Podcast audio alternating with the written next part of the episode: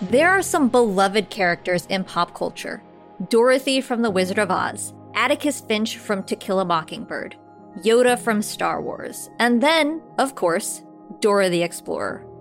Okay, maybe the last one is a bit of a stretch, but for Ellen Bennett, the founder of multi million dollar apron company Hedley and Bennett, that children's character's can do adventurous spirit resonates with and lives within her.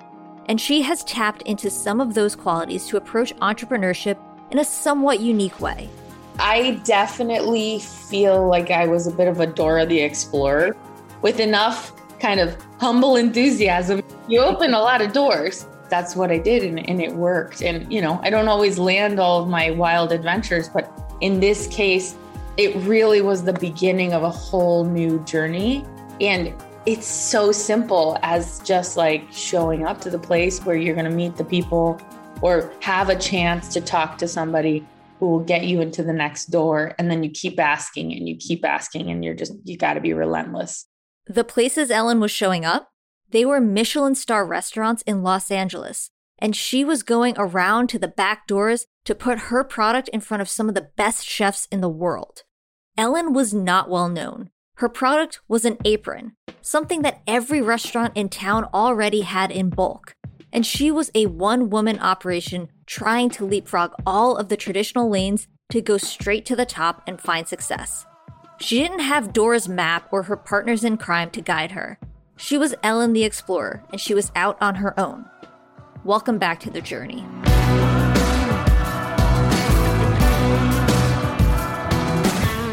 There are always exciting things happening in the world of small business.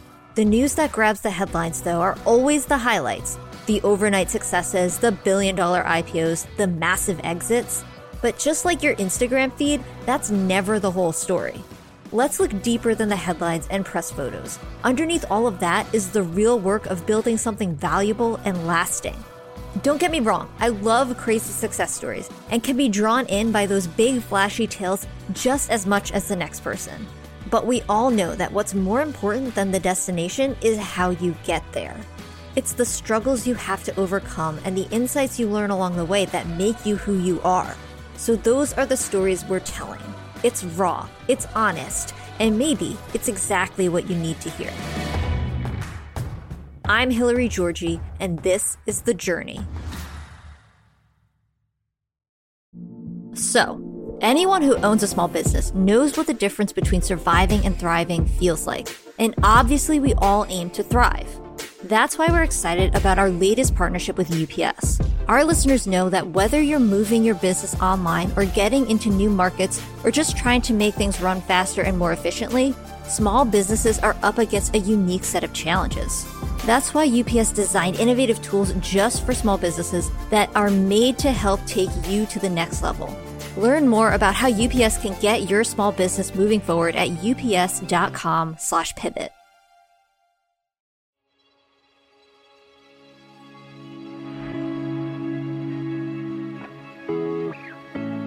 Ellen has been independent since she was a little girl. Her parents got divorced when she was nine years old, and Ellen was thrust into the role of caregiver for her younger sister, while their mom went to work as a nurse. She would cook meals for the family, take her sister to school, and when things got hard financially, she took matters into her own hands. I convinced Bank of America to give me an extension to her credit card, like at a really young age. I was like 13 or 14 and I demanded it.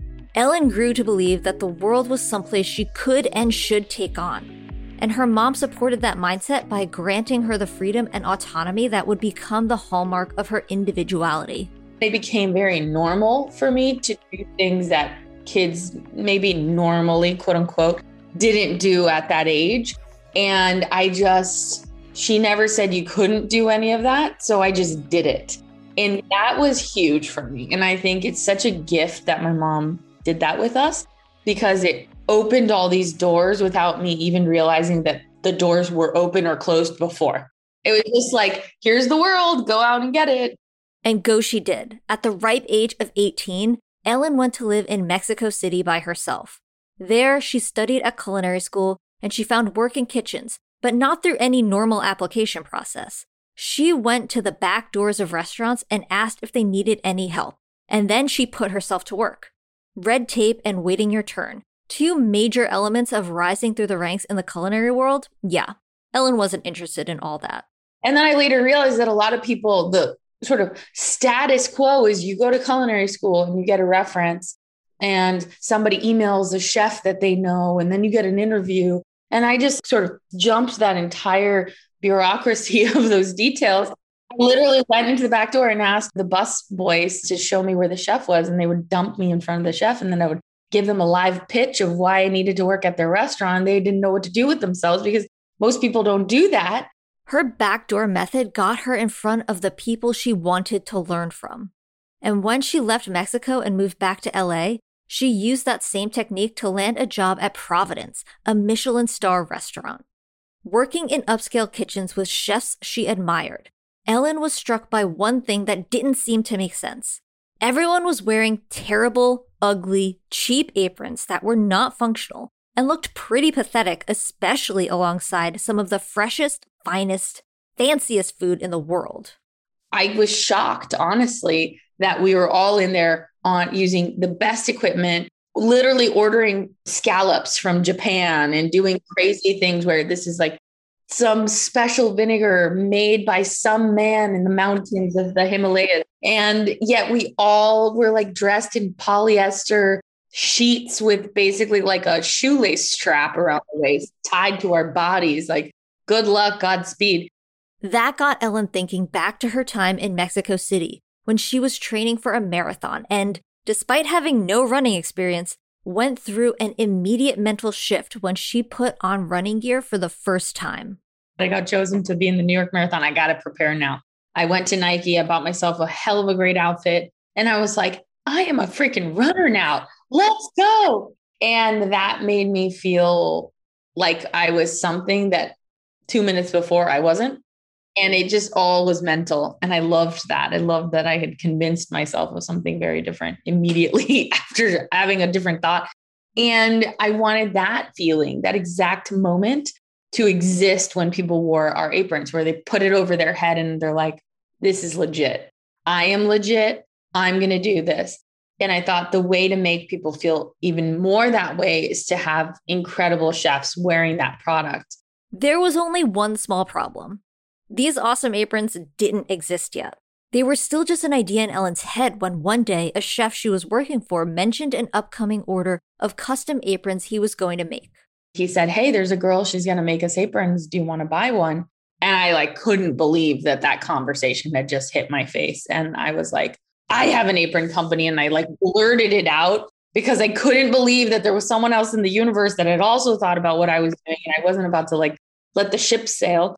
And I convinced him to drop that order and to give it to me. And that's basically how Hedley and Bennett began. There was no business plan or roadmap or analysis.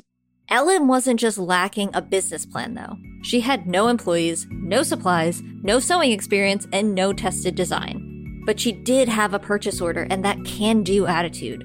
So she took to the streets and went shop by shop, door by door, person to person until she found someone who could help her produce the aprons she had promised.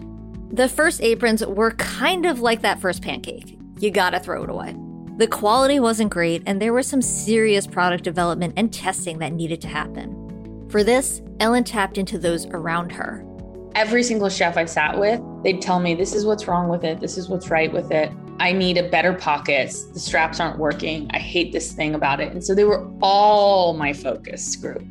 And it just made a really damn good product because they were developing it with me. Eventually, Ellen and the one sewer she had found landed on a design and materials that worked. All she needed now was customers. So, what do you think Ellen did? More after the break.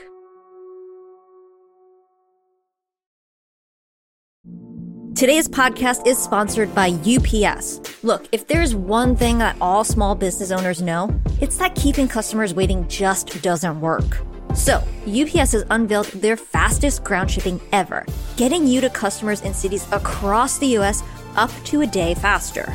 And now, Mission Podcast listeners can save on UPS's fastest ground shipping ever with the code SOAR, S O A R. Small businesses around the country trust UPS to get their orders out the door and delivered every day. Your customers don't have time to wait, and you don't have time to waste. So head to ups.com slash pivot and use the code SOAR, S-O-A-R, to start shipping and saving with UPS's fastest ground ever today.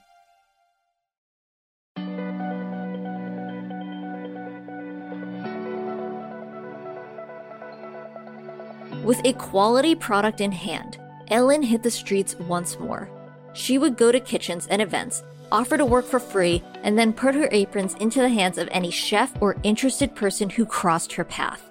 Interest grew steadily, and through hustle and word of mouth from happy customers, Hedley and Bennett was growing. And so everything was just running on adrenaline for the first handful of years. It was so bootstrapped. I had no money when I began it, and I was reinvesting every penny back into the business and just kind of like growing it in a way that, again, to the point of not knowing what other people were doing.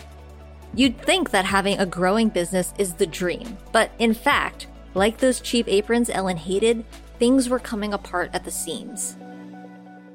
Her first sewer she had hired and who had made all of her orders since day one burned out. He quit the same day that Ellen had secured a new office and sewing machines for him to churn out their steady stream of orders.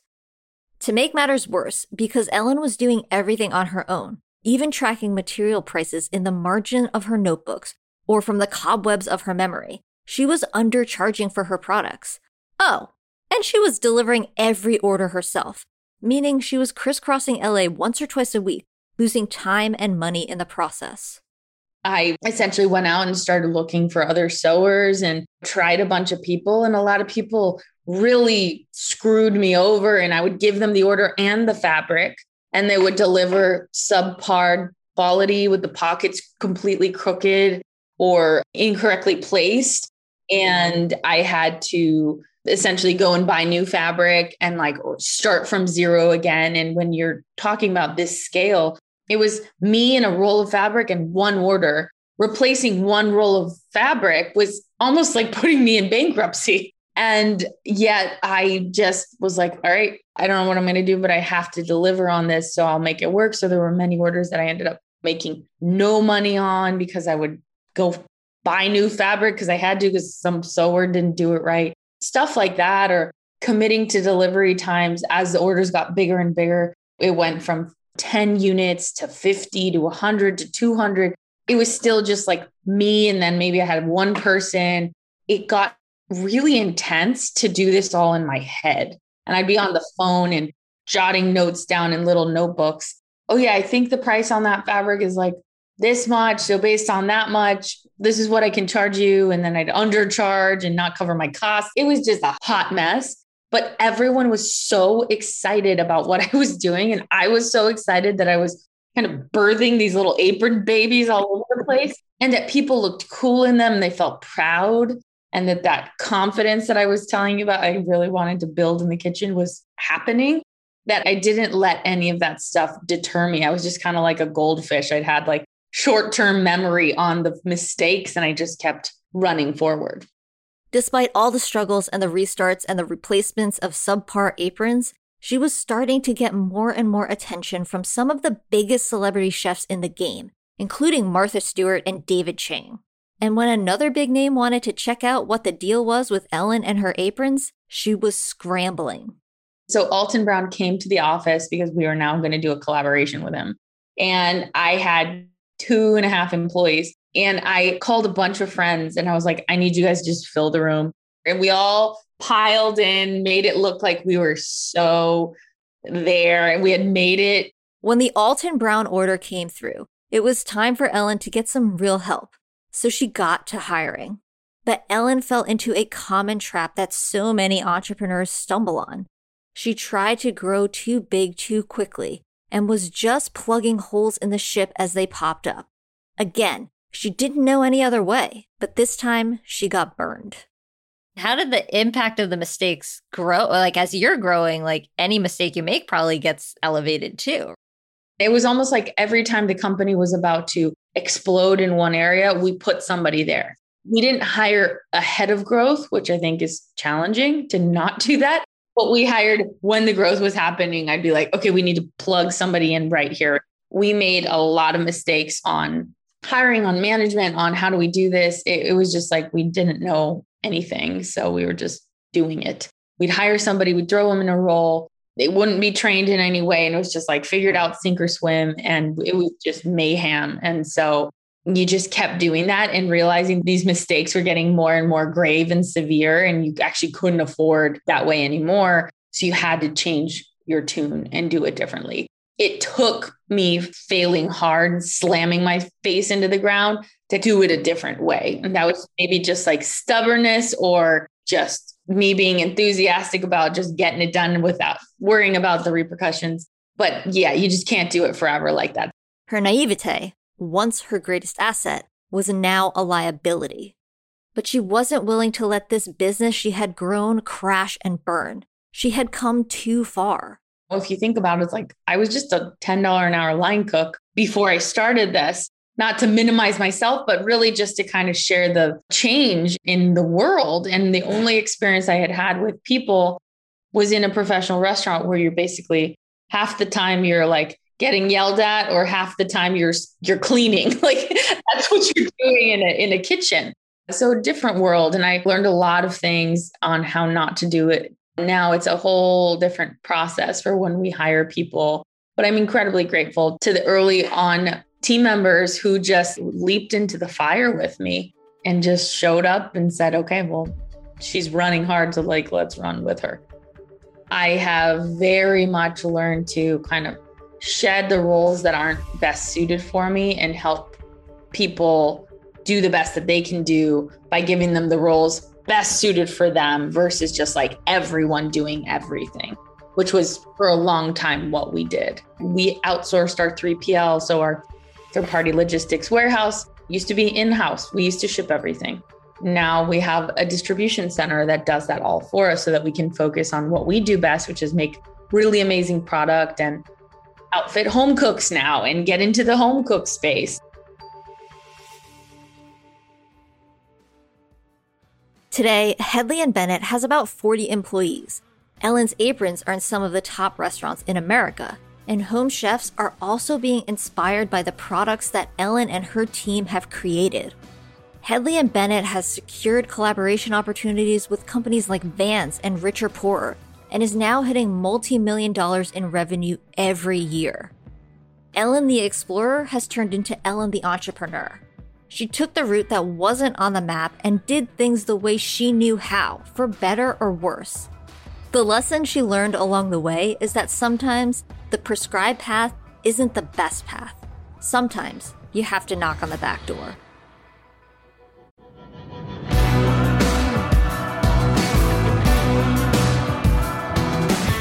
The Journey is created by Mission.org and sponsored by UPS.